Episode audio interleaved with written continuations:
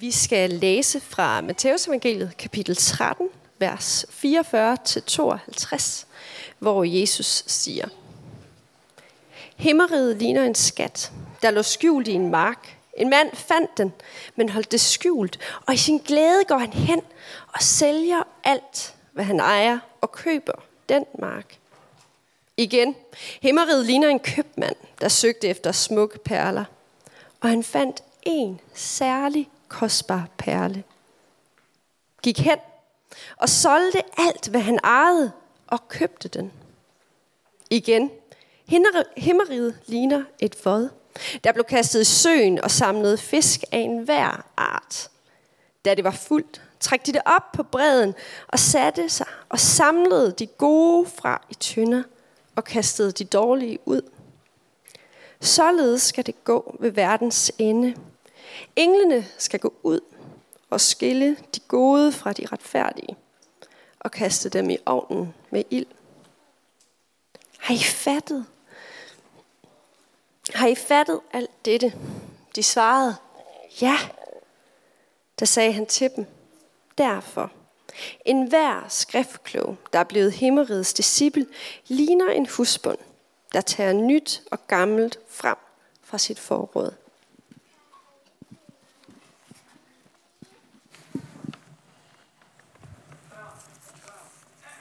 Og nu må børnene gerne gå i øh, børnekirke, øh, mens vi lige varmer op her.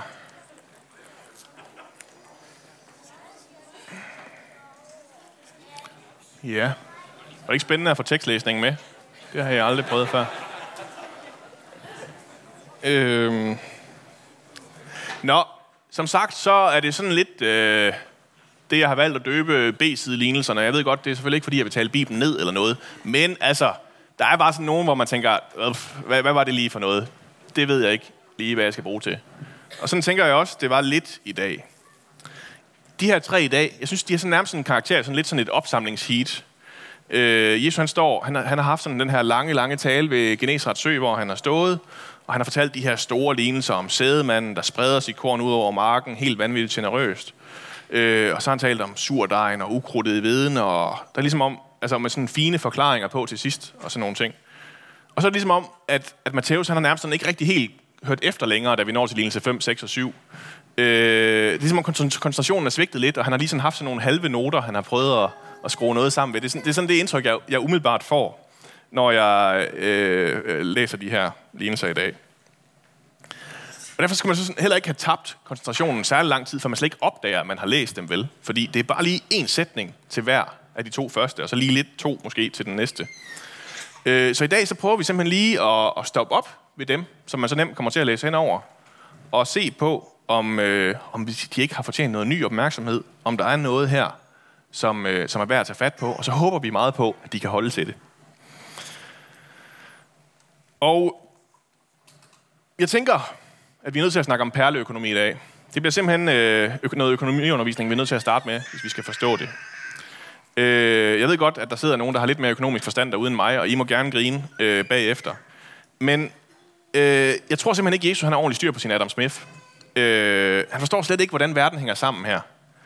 Øh, og under den mistanke, så tog jeg fat i Lars Hernandez Nielsen, som kommer her i kirken og er økonom, og fik ham til at lave sådan en økonomisk analyse af den her tekst om, om købmanden, som, øh, som sælger alt for at købe den her perle. Øh, og vi havde en diskussion om, hvorvidt at købmanden var en såkaldt homo economicus, som økonomerne kalder det, sådan et rationelt tænkende menneske, der altid gør alt, hvad de kan for at maksimere deres lykke. Øh, og det kunne, kunne Lars på nogen måde godt argumentere for, at han var. Men, men det, der sådan er spørgsmålet, det er så det næste dagens græske ord nærmest. Øh, egentlig bare det økonomiske ord. Diskonteringsraten.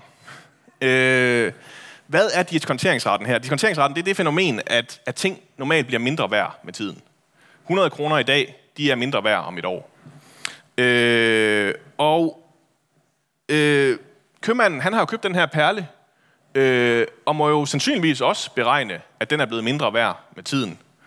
Øh, han kan selvfølgelig have vurderet, at den lykke, han får ud af det, det overstiger øh, det, den koster. Øh, han kan også vurdere, at den aldrig kommer til at tabe værdi. Men, men der er altså noget her, hvor jeg synes, det er lidt lidt, lidt tvivlsomt, om han er et homo economicus. Om han, øh, han tænker øh, rationelt. Jeg står tilbage med den konklusion, at købmanden han har lavet en virkelig, virkelig dårlig handel. Det lyder jo vældigt, det lyder smukt, og det lyder dyrt og alt muligt. Og man kan godt bare sådan tænke, yes, fedt, der er en perle, der er det hele værd, han satser alt, og det kan vi godt lide. Øh, men vi glemmer jo så, at han faktisk, han, der står, han har solgt alt. Han har ruineret sig selv i forsøget på at købe den her perle. Nu har han ikke noget sted at sove længere, nu har han ikke noget at spise. Og så har han den her perle, som man altså ikke kan sove på, man ikke kan spise. Og skal finde ud af, øh, om det virkelig var det værdi. Og den her perle, den har jo kun værdi i sig selv, hvis der faktisk er andre, der gider at købe den. Og der er jo ikke andre, der har råd til at købe den til den pris, han har sat den til. Øh, så så, så jeg, jeg vil altså argumentere for, at, øh, at økonomisk, så er det en virkelig, virkelig dårlig forretning, vi har, vi har gang i her. Øh, man kan godt synes, at nu har han den her perle, han ejer alt, men i virkeligheden så har han jo bare købt sig fattig. Jeg ved ikke, hvor mange af Jesu oprindelige lyttere, der har, der har haft lige så godt styr på økonomi, som jeg har, øh, som har fanget, at det her det var en virkelig, virkelig dårlig handel. Som har siddet og tænkt, måske har man bare sådan siddet og tænkt, yes, en kostbar perle, det lyder godt. Det er nemlig tit sådan, vi tænker som mennesker, ikke også? At, at vi tænker altid sådan en økonomi, hvor man, man giver noget, og så får man noget. Øh, du får en belønning ved at tage en risiko. Øh, og nogle gange så kan vi i kirken desværre også sådan få, få, få præsenteret Kristus på samme måde, at yes, nu øh, gør du det her, og så sker der det her fantastiske. Det er meget, meget svært at lade være. Øh, og, og, og jeg er spændt på, hvordan, hvordan det lige ender i dag. Hvad er det egentlig for et evangelium, vi står tilbage med? Ja, så tænker jeg, at jeg har tabt jer alle sammen med noget økonomisnak nu. Og øh, så går vi ned i, i selve lignelsen her. Det første spørgsmål, det er jo, hvem er hvem? Hele historien starter med at sige, at det er et billede på himmeriget. Det er altså ikke nødvendigvis mig og hvad jeg skal gøre, det her det handler om. Det er selvfølgelig altid det mest interessante, hvad, hvad der, det der handler om mig. Men, men jeg tror faktisk ikke, det der, der, der første gang er på spil her i dag. Nogle af os har læst lidt forud i Bibelen. Vi ved godt, at det, der kommer til at ske, det er, at Jesus kommer til at opgive alt det, han har. Sit eget liv inklusiv. For at købe alle os perler, alle os mennesker fri. Og med det her øh, rationale, så er det jo for så vist en tåbelig investering fra hans side. At opgive sit liv for tilfældige mennesker. Mennesker, der er fulde af ondskab, som måske nok har gode intentioner, men som meget, meget sjældent lykkes med faktisk at gøre godt. Den her investering, den kommer med al sandsynlighed aldrig til at give et ordentligt afkast. Specielt ikke, når man sammenholder med indsatsen, vel? Altså, hele sit liv har han givet. Han burde bare trække sig ud af den her handel hurtigst muligt, hvis han nu var et rigtigt homo economicus. Men den her investering, den giver kun mening, fordi Jesus har set perlens skønhed.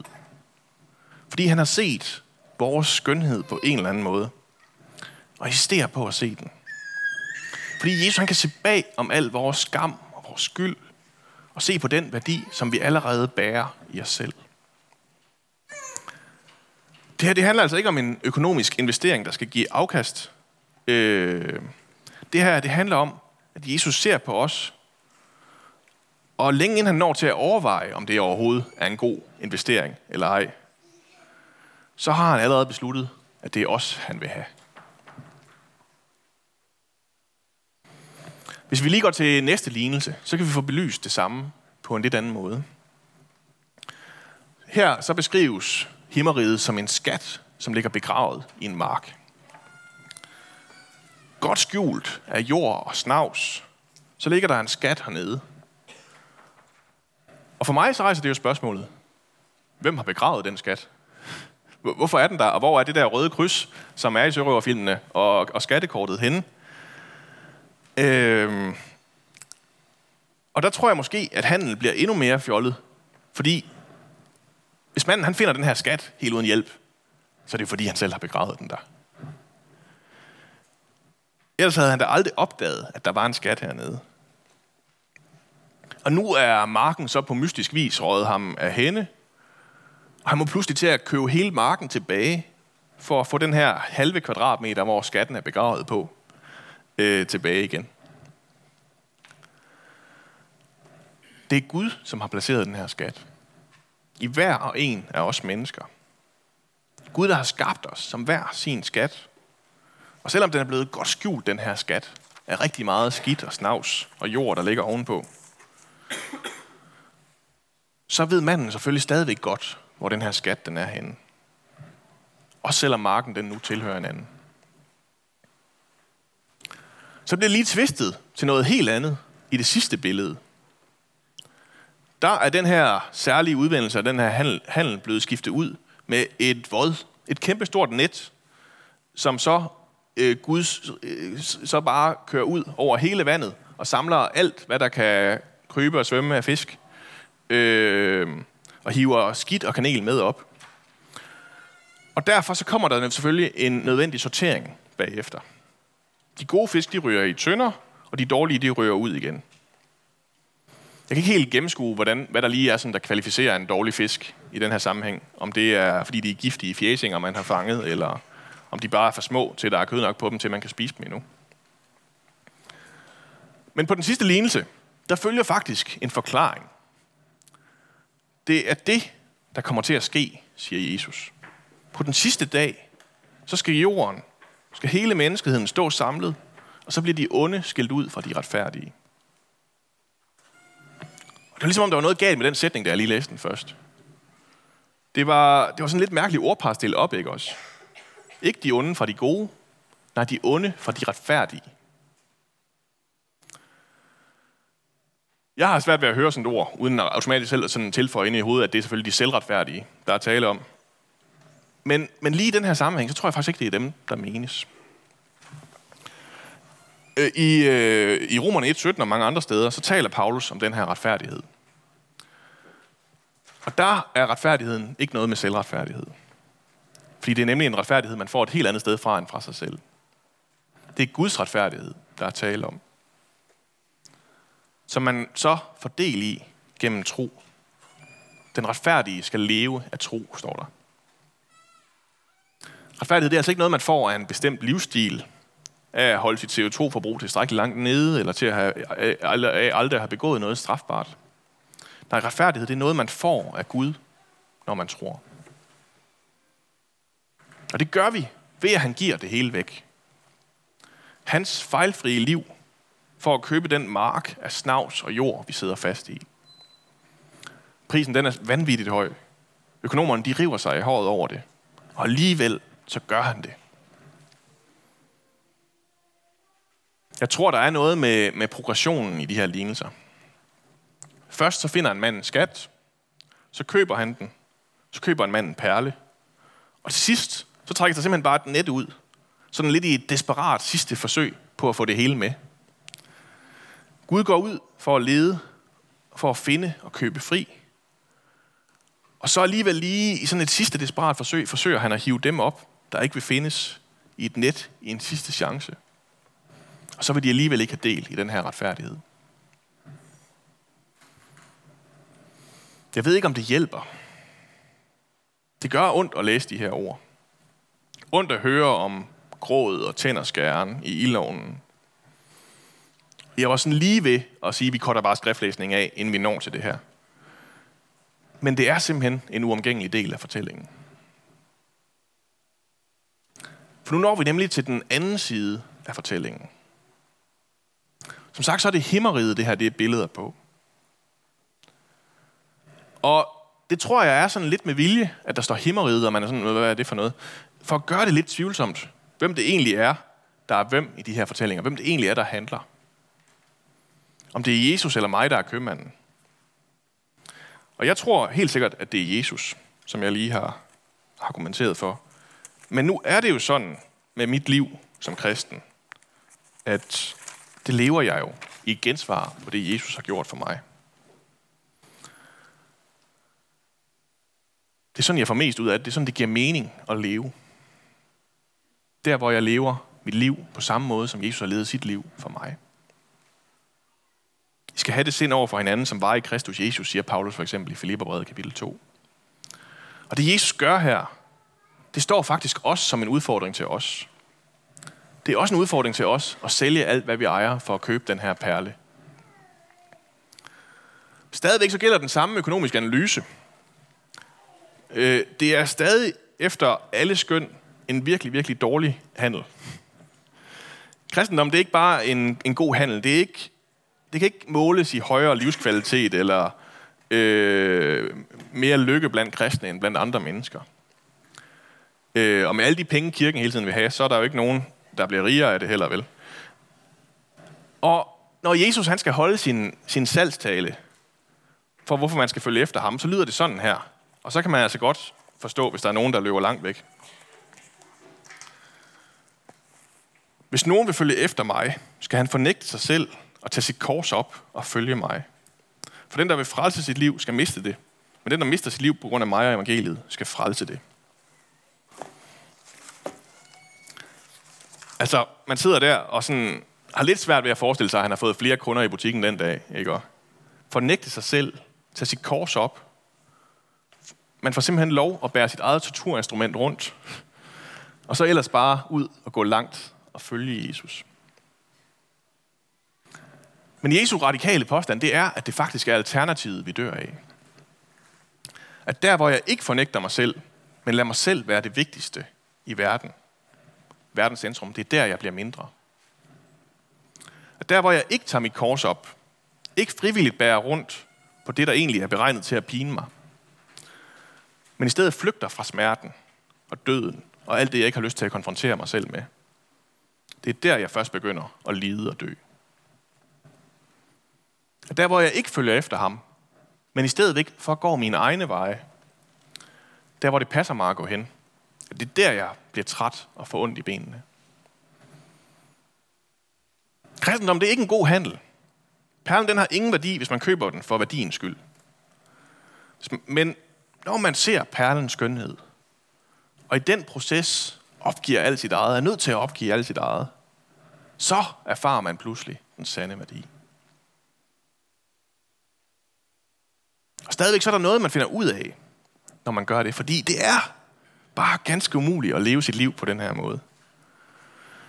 Det har jeg efterhånden måtte sande. Jeg har investeringer i øh, Lego og whisky, i lejlighed og uddannelse, i familie og venner. Alle mulige ting, som gør det svært helt at overbevise mig om, at det nu er en god forretning at give afkald på det hele for at købe den her perle. For nogle år siden så var der en, øh, en kammerat, der spurgte mig, om jeg ikke skulle med til Lesbos og lave nødhjælp dernede. Og jeg vidste godt med det samme, at det kom jeg aldrig til. Jeg svarede helst ikke, men jeg burde virkelig. øh, fordi jeg havde nemlig talt enormt meget om vigtigheden af at hjælpe flygtninge i den her periode. Ikke også? Jeg havde lige skrevet speciale, teologisk speciale om, om, at flygtninge var vores næste. Og øh, så havde jeg lige holdt en paneldebat, som ligesom skulle anspore folk til at gå ud og hjælpe flygtninge. Og øh, så bliver jeg spurgt, om jeg ikke vil med ud og hjælpe flygtninge. Og så vil jeg jo ikke. Øh, jeg havde selvfølgelig nogle, nogle gode og dårlige undskyldninger. Jeg havde en masse ansvar i den kirke, jeg var der i, hvor jeg ikke bare kunne løbe fra det lige pludselig. Men selvfølgelig kunne jeg godt have taget afsted, hvis jeg virkelig skulle have taget afsted. Og stadigvæk så står jeg der, og er kun fascineret af tanken om at sælge alt, hvad jeg ejer for perlen. Jeg har ikke gjort det endnu. Jeg håber på en dag at komme derhen, hvor jeg virkelig tror på, at selvom så meget i mig skriger imod det, så er det faktisk den bedste handel, jeg kan lave. Og det gode budskab, det er, at det faktisk også er ok at stå der lidt på sidelinjen og være mere fascineret end egentlig investeret.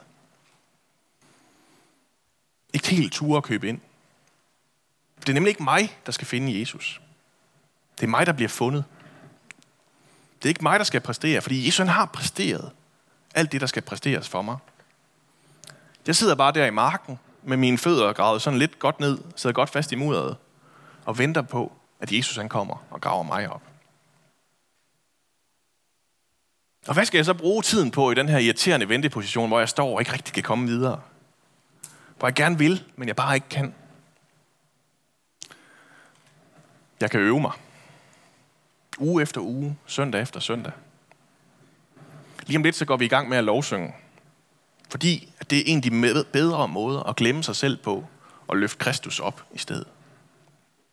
Vi synger om, hvordan vi skylder hele vores liv til Jesus. Og hvordan vi er blevet født af Jesu blod. Selvom at vi håber på, at der ikke kommer nogen ind og, og, og, og hører det lige der. Og så håber vi på, at på et eller andet tidspunkt, så fatter vi det også selv. Så, og så bliver vi ved med at synge lidt større ord, end vi egentlig kan, kan være med på i ret meget mere end bare lige det øjeblik. I håbet om, at på et eller andet tidspunkt, så begynder vi faktisk også at mene det. Alt sammen i lyset af, at det her først og fremmest handler om, at det ikke er, hvor meget vi kan finde ud af at give og mene og gøre alt det rigtige, det egentlig handler om.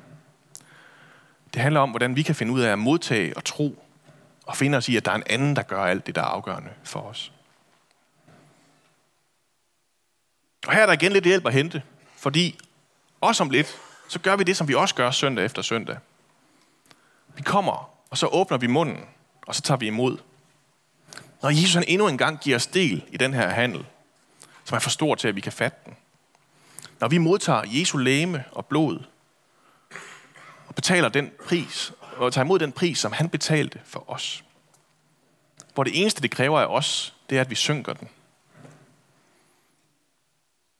Jeg glæder mig til at fejre nadver sammen med alle jer perler og alle jer skatte, der sidder herude. Alle jer fisk, der sidder herude. Til at vi endnu en gang bliver erklæret fuldstændig rene, fuldstændig retfærdige. Selvom det var noget nemmere at argumentere for alternativet.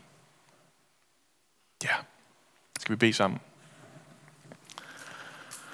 Far, tak fordi, at du øh, sælger alt for at købe perlen. Selvom at øh, økonomerne de vil rive sig i håret, så ser du alligevel vores skønhed og køber os. Far, tak fordi, at du kan finde os, de skatte vi er, selvom vi er gravet ind ned i alt muligt skidt. Og far, tak fordi, at du prøver endnu en gang, når du hiver nettet ud over hele vandet, og prøver at få alle fisk med. Og far, vi beder dig bare om, at du må lære os at leve i det her gensvar, som vi er så dårlige til, som vi ikke helt kan finde ud af. Øh, må du også gøre det sådan, at vi kan give det hele, bære vores kors, følge dig. Og far, indtil da, så, så øver vi os. Øh, og det gør vi lige om lidt nu. Lovsang og en advar. På alle mulige andre måder. Må du komme og røre ved vores hjerter.